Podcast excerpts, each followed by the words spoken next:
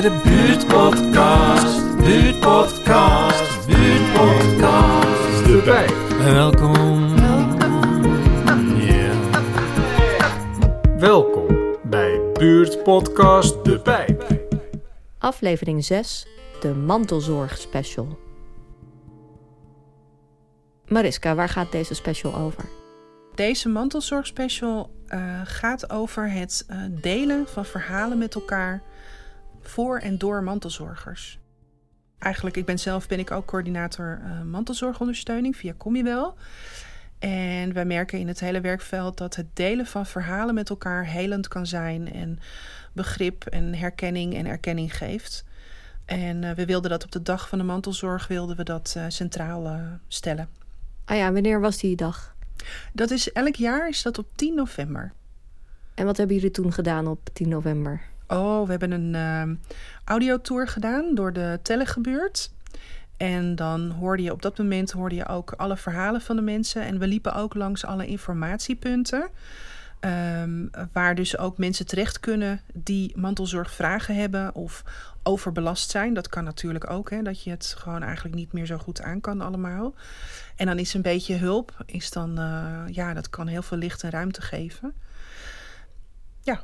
En hoe was het dan om, want jij hebt ook alle interviews gedaan dit keer. En hoe was dat dan voor jou om, om al die verhalen te horen? Ik heb acht interviews heb ik, uh, afgenomen van jongeren en van volwassenen. En uh, dat was ook voor mij helend. Ik weet uit ervaring hoe het is om mantelzorg te zijn. Ik ben het namelijk zelf uh, heel intensief 15 jaar geweest. En nu ben ik het nog voor een paar uurtjes in de week.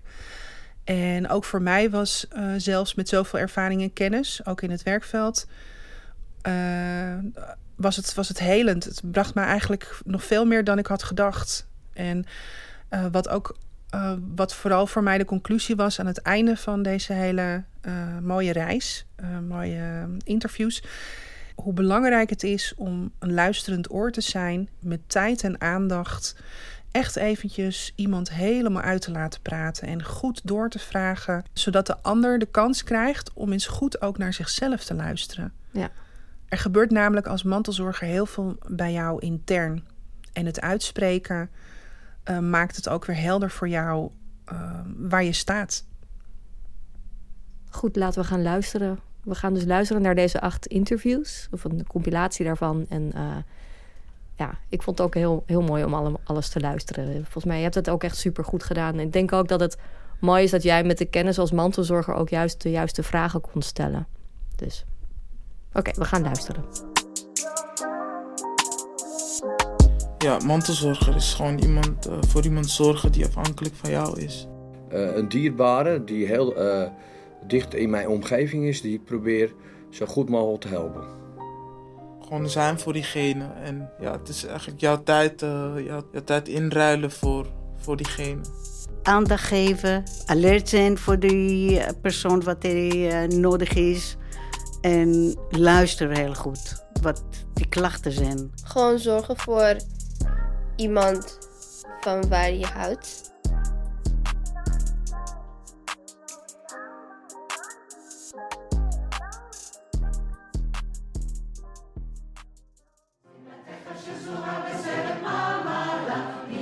Mijn moeder werd 89 jaar, helaas de laatste jaar is overleden. Ik stond altijd klaar voor haar. Mijn moeder is heel veel geweest voor ons. En dat was de tijd om uh, nu voor haar de tijd te geven. Dus ik ben zelf heel veel van vrijgenomen van mijn werk. Om voor haar te, te zijn, zeg maar. Als je, als je iets bereikt met, met de persoon wat je bezig bent... en zie je dat de mensen toch weer blij zijn... en een klein beetje glimlach hebben... dat geeft zoveel. Zoveel voldaan en zo. Toen mijn moeder was echt heel ziek en zag ik haar dat ze, ze wou eigenlijk niet meer. En ik dacht, nee, dat is niet de tijd voor jou om weg te gaan. En ik kwam en ik dacht van mezelf, wat, wil je niet eten? Kom op. Gaf ze zitten en gaf ik die lepel direct op haar mond. Je moet wel eten. En ze werkelijk, daardoor, ze hebben nog een paar jaar geleefd. Doordat de kracht van mij om, om haar te vrolijken en, en te eten en de lust van, van het leven toch weer te krijgen. Er kwamen wel kinderen, kleine kinderen en klein-kleinkinderen op bezoek bij haar. Dat ben ik wel zo blij dat je nog, nog klein, kleine kinderen meegemaakt daardoor. Het is niet uh, te beseffen hoe, hoe blij zij was en, en ik nog meer. En, maar mijn moeder, nou, ze was altijd gezegd: geef wat je hebt met, met warm hand. Wacht je niet als je, als je dood bent. Ze had wat sieraden en toen ze leefde nog, ze gaf de sieraden naar Dinnigje, naar Dinnigje, naar die kind. Dat, uh, ze, ze, zag wat, wat ze verloop vinden en ze gaf wat ze had. En ze had alleen trouwring over. Ze trok die trouwring van haar vinger. Ze gaf de ring naar mijn broer. En ze zegt, geef Karen deze ring. Ze gaat op volgende maand trouwen. En wil ik wel, dat is de laatste ding wat ik heb, geef haar. En mijn broer zegt, nee mama, hoezo? Je bent zeker aanwezig op haar trouwdag. Het zal wel ontzettend leuk zijn. Het is een, nou, je kan zelf geven als je wil. En helaas, twee dagen later is ze overleden. Maar ik, ik mis haar nog steeds vreselijk, vreselijk, vreselijk. Ik heb heel triest dagen gehad. Mensen wonderen mij wel, omdat ik doe zoveel dingen eigenlijk. Ik zing in de koor en ik schilder en ik doe ik gewoon twee keer per week naar de sport. En, en, en, en waar, waar nodig is, dan ben ik wel. Dus dat is alleen uh, positief. En uh, ben ik uh, blij voor mezelf dat ik zo ben. En niet, ik ben ook op de leeftijd, ik ben niet 18 meer. Dus ik zit niet achter de geranium. Nee, dat is echt niet, dat is niks bestemd voor mij. Mijn type is, blijf positief en, en dat komt wel allemaal goed. Het is niet altijd makkelijk, natuurlijk niet. Maar als je zo in je leven toch wel uh, positief leven, uh, dan je leven wordt ook uh, makkelijker.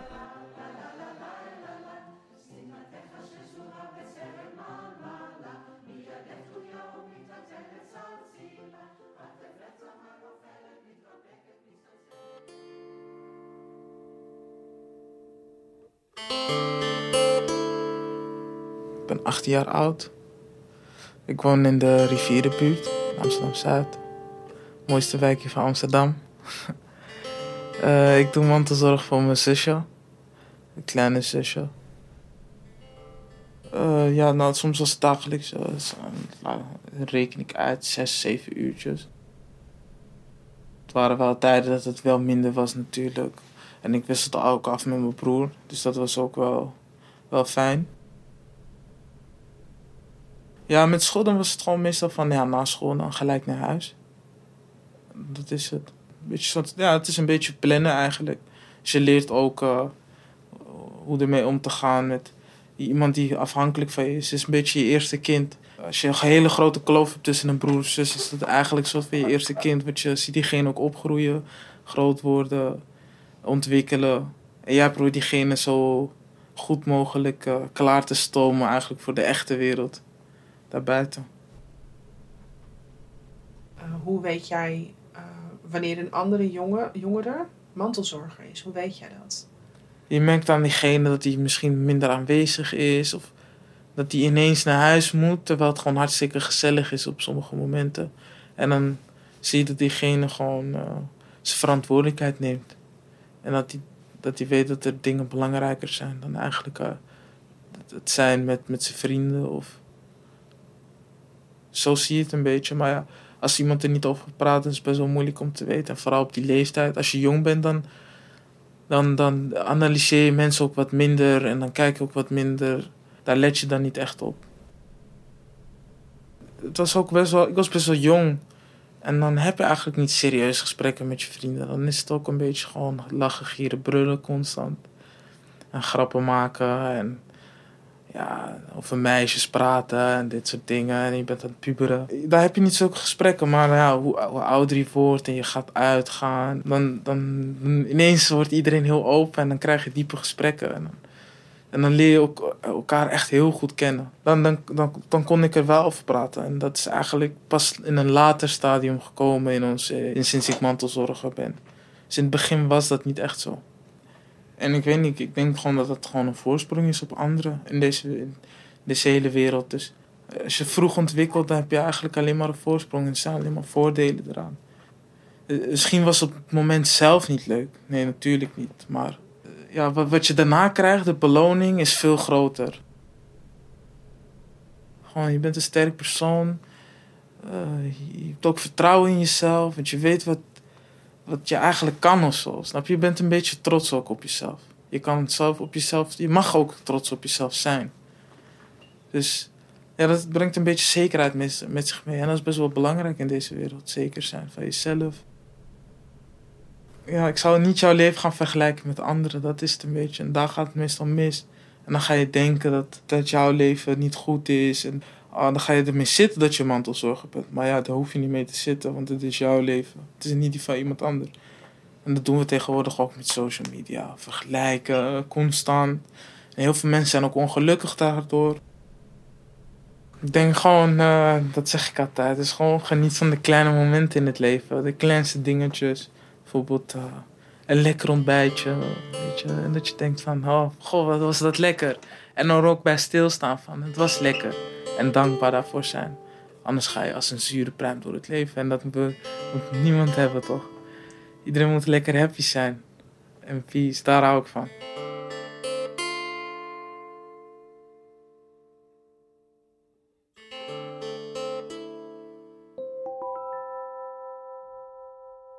Ik heb eh, mantelzorg gedaan voor mijn moeder. En dat heb ik tien jaar gedaan. Tot eh, mijn moeder kwam te overlijden. Mijn moeder is bijna 80 geworden. 20 januari zou ze 80 worden. Maar ze hebben het net niet gered. Nou, ik besteed eh, eh, zeven dagen per week. Gemiddeld wel vijf dagen in de week eh, aan mijn moeder. Het gaf me een goed gevoel. Ja, ik had een heel goede band met mijn moeder, ja. Nou, ben ik, me nou, ik heb me nooit zo mee bezig gehouden. Moet ik eerlijk zeggen. Dat ik mantelzorger ben. Ik ging eh, er nooit eh, over praten. Nee, geen behoefte aan. Ja, voor mij was het vanzelfsprekend en dat ik eigenlijk met de mensen eromheen eh, ging praten. Eh, dat kost me te veel energie eigenlijk. Terwijl ik eigenlijk 100% en 200% de energie moet geven uit mezelf eh, aan mijn moeder. Omdat, je, eh, omdat het, het sociale het zat al sowieso al in me om mensen eh, te helpen die, die ziek wa wa- was. En zelf ben ik psychiatrisch ziek geweest. Dus eh, het heeft me enkel sterker gemaakt dat ik die periode voor mijn moeder eh, gezorgd heb. Omdat mijn moeder, voordat mijn moeder dementie kreeg, eh heb ze mij geholpen om mijn gedachten te veranderen, om beter te gaan met mijn psychische problematiek. Toen mijn moeder demonterend was, kon ik daar beter tegen. Omdat ik gewoon al wist hoe ik mijn gedachten moest veranderen om daarmee om te gaan. Dus de, de gedachten eh, ontkoppelen is heel belangrijk als je mantelzorger bent. Anders wordt het veel te zwaar. Veel sporten, veel bewegen en veel je gedachten los te laten, hoe erg het ook is, met muziek en leuke dingen te doen. En zo ben ik, eh, heb ik tien jaar lang het kunnen volhouden. In het begin vind je het heel erg, altijd toen mijn moeder demonterend was. Maar daar groei je in eh, in de eerste jaren. Want je wil het beste ervan maken. Nou, ik zag het aan de blik van mijn moeder als ik er was, dat ze altijd blij was. En dat merkte ik aan het gedrag van mijn moeder. En dat gaf mij eigenlijk een hele goede levenskracht. Het gaf mij echt een heel veel goede positiviteit.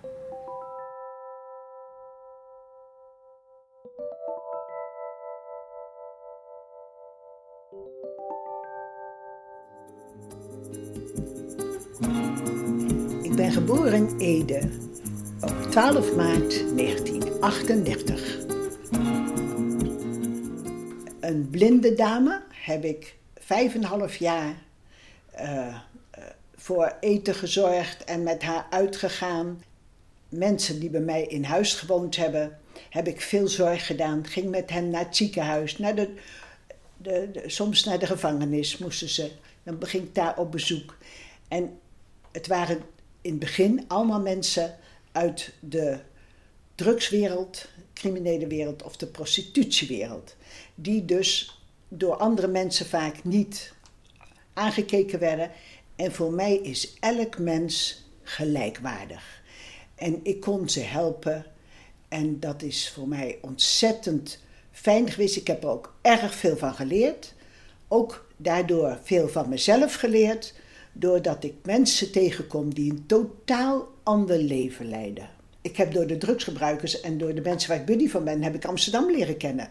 Echt van de kelder tot aan de zolder. En toen ik voor het eerst bij iemand kwam die zei: Ha, moppie. Moppie. Dat had ik nog nooit gehoord. Ik heb tijden gehad dat ik dag en nacht daarmee bezig was. En, eh, maar ja, dan had je weer een hele tijd eh, minder zorgen, want dan was er niemand ernstig ziek. Dan ging ik wel met ze naar eh, de artsen, nou ja, en, en mensen in de gevangenis bezocht ik wel, maar dan had je ook weer vrije tijd. Maar als iemand ernstig ziek was, dan was ik helemaal daarmee bezig. Dan kon ik gewoon hele, maar al mijn tijd besteden aan de mensen die dat nodig hadden. Ja, dat zijn dan van die intense momenten. Want iedereen was, weet je, die vond mij gek omdat ze zei: Ben je er niet bang voor? Ik was daar niet bang voor. Sommige mensen kijken naar mij en die vinden het geweldig wat ik doe. En sommige mensen keuren het helemaal af, want die vinden dat ik eh, niet zoveel tijd aan andere mensen moet besteden. En juist omdat ik meestal mensen heb die, nou ja, die eigenlijk uit een wereld komen wat niet allemaal eh, deugt voor een ander. En ik heb daar zelf geen last van, dus als mensen het afkeuren, laat ik dat rustig liggen. En ik ben heel erg eh, gebonden met wat ik innerlijk zelf vind.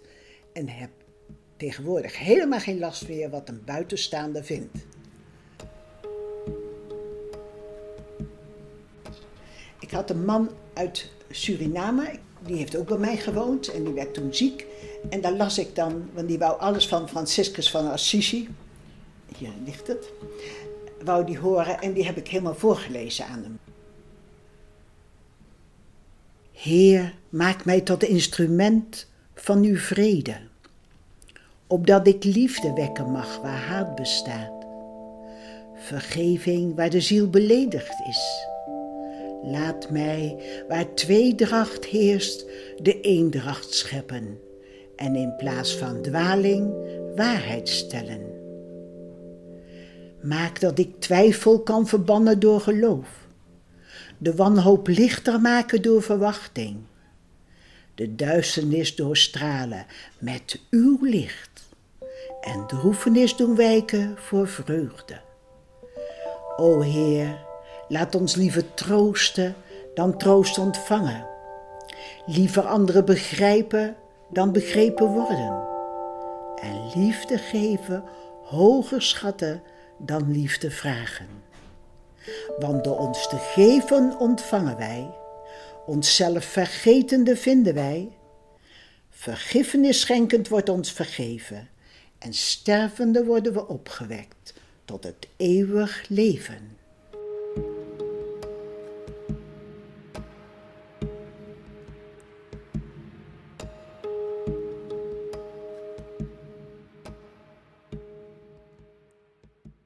Ik ben 15 jaar en ik zorg voor eh, mijn moeder een beetje, mijn broertje ook en mijn zusje. En mijn moeder is eh, ziek, ze heeft eh, bloedarmoede, ze heeft vaak last van haar rug. Ze heeft ook eh, stress en dan heeft ze soms niet genoeg tijd voor mijn broertje bijvoorbeeld of zo. Dan ga ik hem soms ophalen van school als ik wat eerder uit ben van school. Ik doe het. Soms doe ik het omdat ik het zeg maar wil. Maar soms doe ik het ook omdat het moet eigenlijk. Omdat het niet anders kan. Want bijvoorbeeld we zeggen, mijn moeder is moe, heel erg moe en ze is het slapen. En we hebben, mijn moeder heeft geen eten gemaakt. En dan denk ik van, dan ga ik zeg maar wat eten maken voor mijn broertje, voor mezelf ook, voor mijn moeder en voor mijn zus ook. Soms heb je niet echt een andere manier of iets anders om het te doen, dan moet je het gewoon doen. Ja. Soms denk ik, ik heb nu echt tijd nodig voor mezelf. Dan denk ik, ik zeg tegen moeder, eh, ik doe bijvoorbeeld de afwas bijvoorbeeld, of ik ruim de woonkamer. En dan zeg ik, ik ben nu klaar, ik ga even naar buiten. Dan zegt ze, is goed. Want dan ziet ze wel dat ik iets heb gedaan. Dan denkt ze, ja, ik la- laat me, dan mag je gewoon iets voor jezelf doen. Een buurthuis kom ik ook vaak om te chillen en met vrienden afspreken, even lachen en kletsen.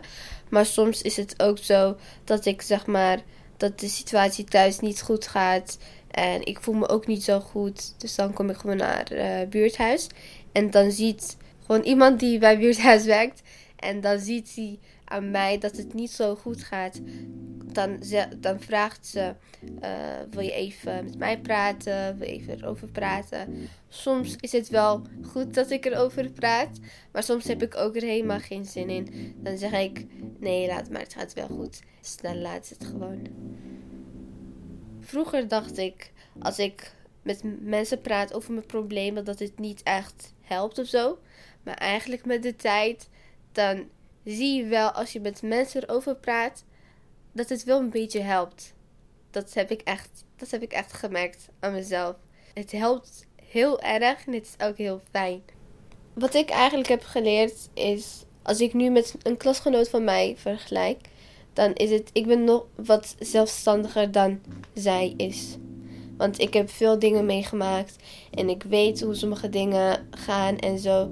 Dus, en soms is het het beste als jij gewoon voor jezelf kan zorgen als de ander dat niet kan doen. Dus het is wel echt heel belangrijk als je zelfstandig bent. Ja.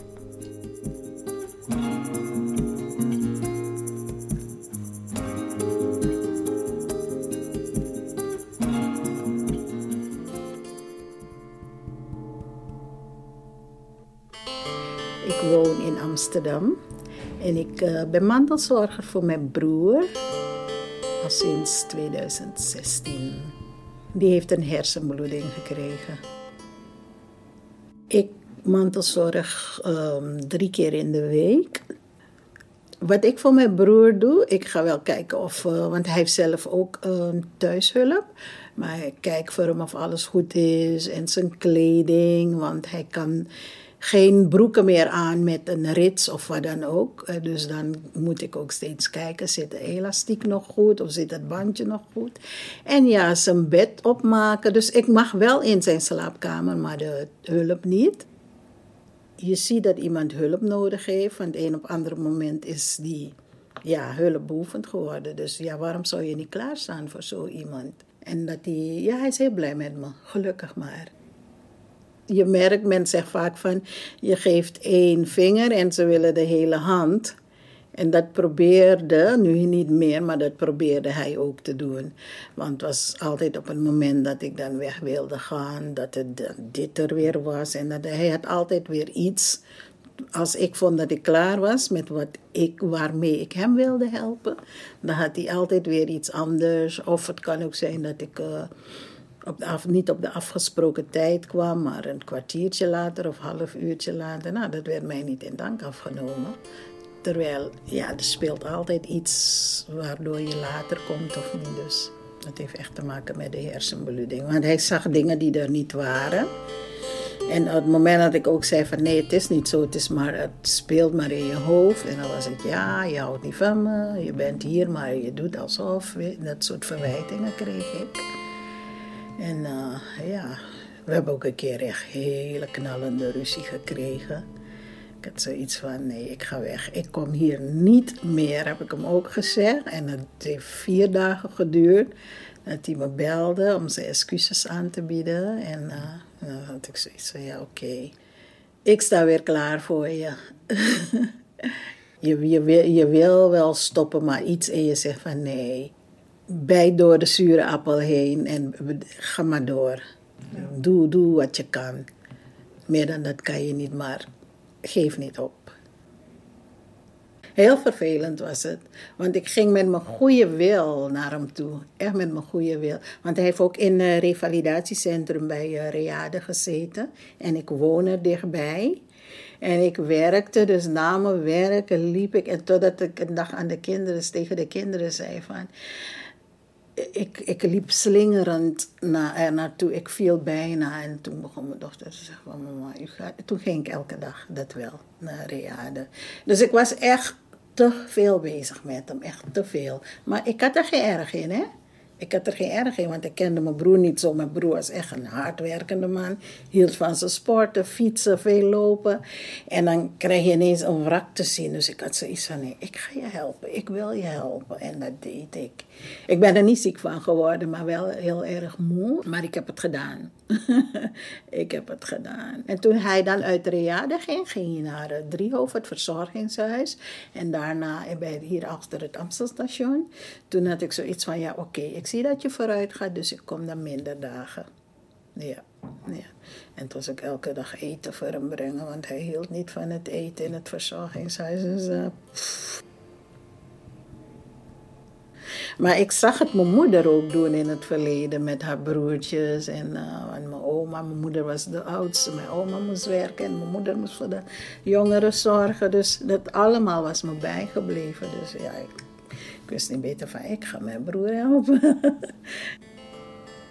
ik, ja, ik weet niet of ik het mag zeggen, maar ik sta zelf positief in het leven. Dus dat ik mantelzorger ben voor mijn broer ja, het doet je goed om met de persoon bezig te zijn. Om ook te zien wat voor stappen die vooruit maakt en dat soort dingen. Dus gelukkig dat het nu met de jaren is. Hij loopt zelf naar zorg en opvang, want hij gaat daar eten. Ik hoef niet meer voor hem te koken. Het is een Surinaamse opvang. Speciaal voor Surinamers, weet je. Ze gaan ook één keer in het jaar naar Suriname. Ja, ja, ja, dat is leuk. Dus ik had zoiets, hè, hè, gelukkig. Maar het is leuk. Mantelzorgen is best wel leuk, maar heel intensief. Het is wat het is.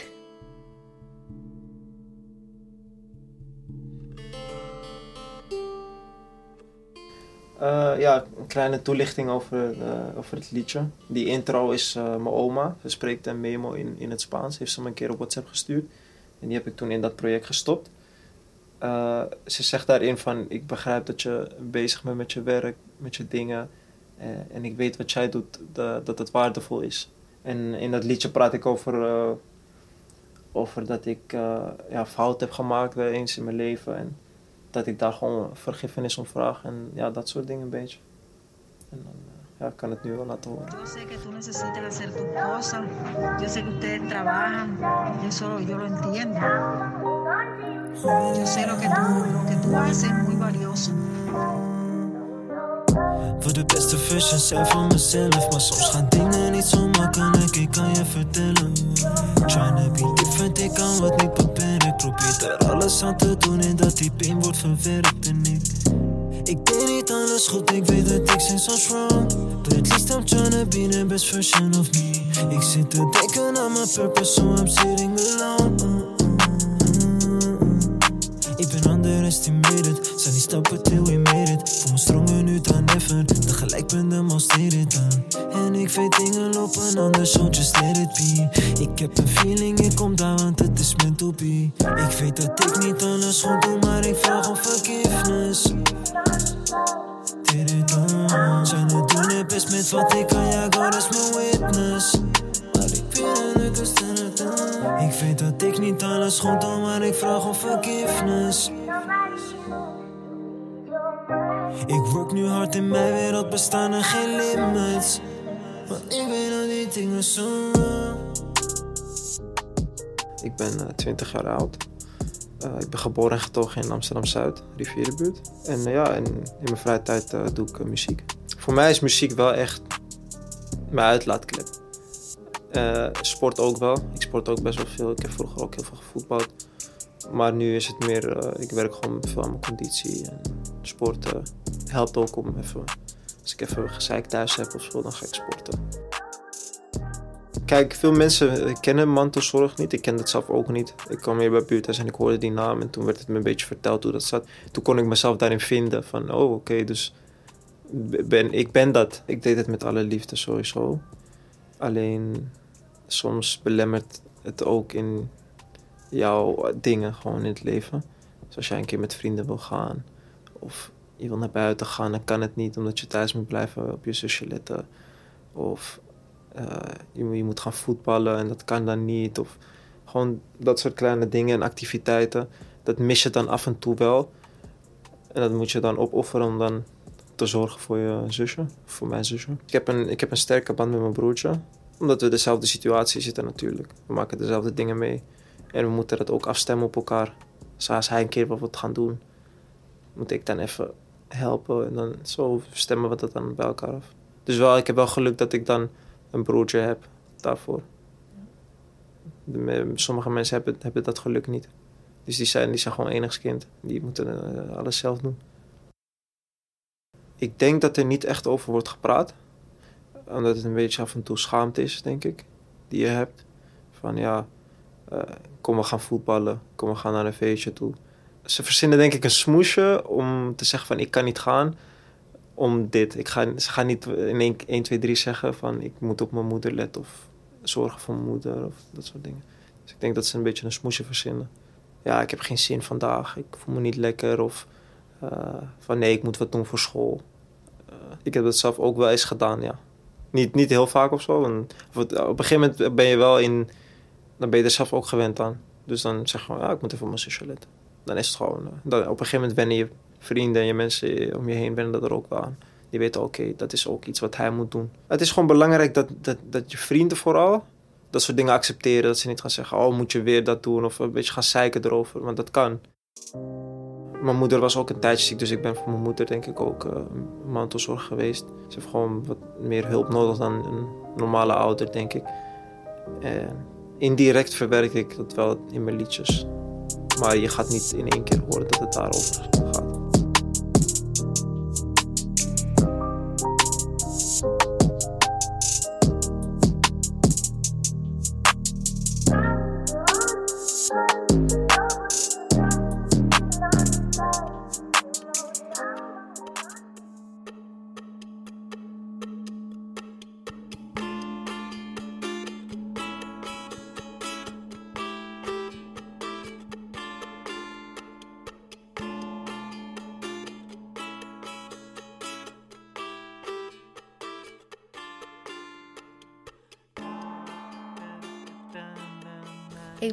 14 jaar.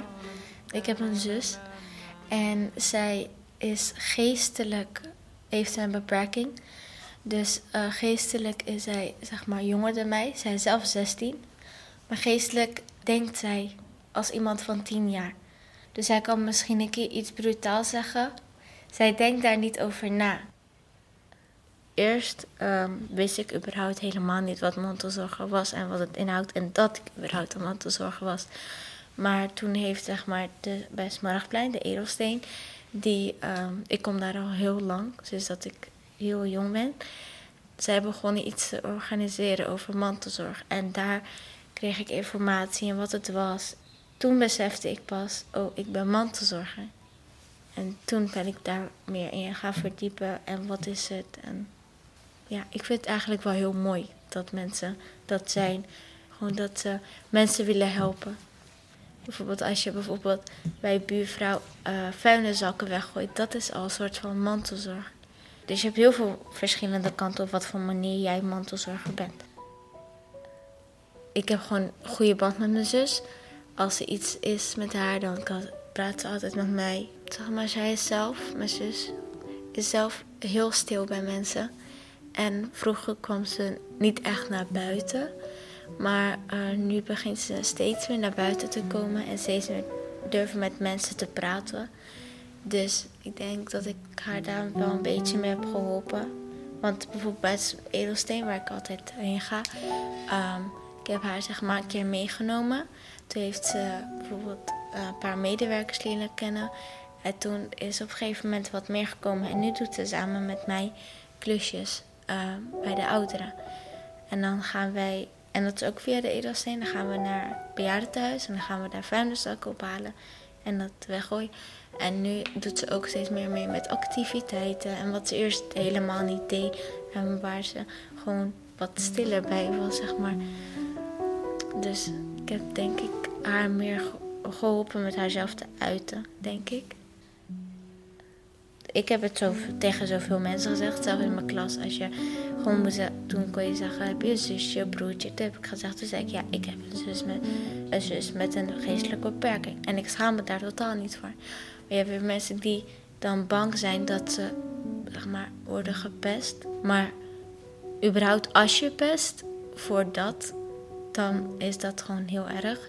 Want als jij zelf iemand zo zou zijn die zelf een beperking zou hebben, zou je ook niet willen dat je gepest wordt. Dus doe het dan ook niet. Ik denk dat ze zegt, uh, zeg altijd tegen mij, ik hou van jou. Dat zegt ze altijd tegen mij. Elke dag. Uh, dus ik denk dat, dat ze zou zeggen dat ze heel blij is dat ik haar zus ben. En dat ze met me kan praten. Dat denk ik dat ze zou zeggen.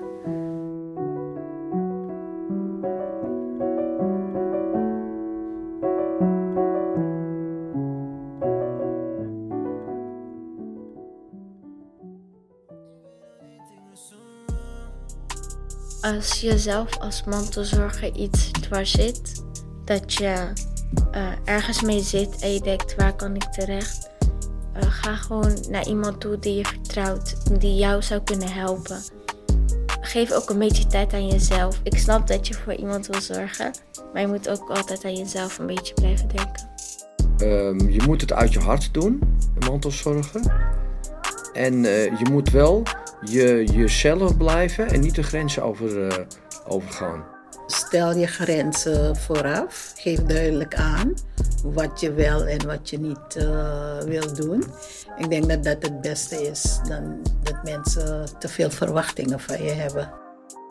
Wees eerst positief. Hou je eerst voor jezelf.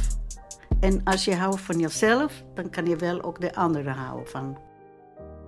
Je moet er altijd gewoon klaar voor zijn en weten dat het soms is er wel een andere manier om het te doen, maar soms ook niet. Dus dan moet je het gewoon, gewoon doen en laten gaan, want er gaat toch niks gebeuren. Niet denken aan morgen, niet denken aan gisteren, verleden tijd. In het nu leven is heel belangrijk. Dat maakt je heel erg krachtiger als mens zijnde. Wat niet altijd makkelijk is, maar als je wil is, is er een weg. Dus ja, eigenlijk gewoon mijn advies in life überhaupt is gewoon... is jouw pad, is jouw weg en jij bewandelt jouw weg. En je moet die van jou niet vergelijken met iemand anders. Iedereen zijn eigen, zijn eigen route.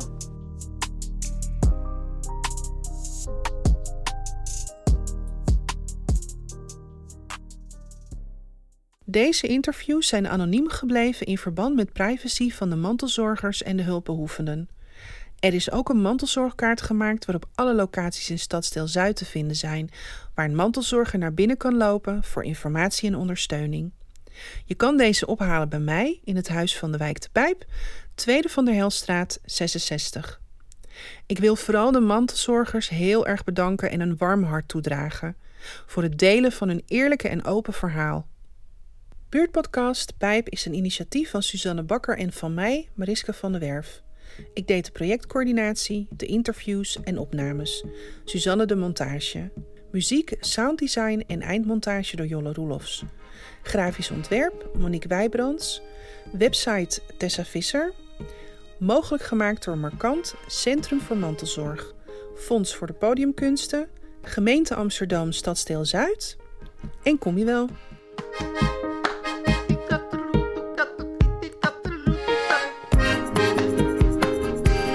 Welkom bij de Buurtpodcast. Buurtpodcast. Buurtpodcast. Pijp. Welkom. Heb je zelf ook een idee voor de buurtpodcast? Laat het ons weten via buurtpodcast.gmail.com.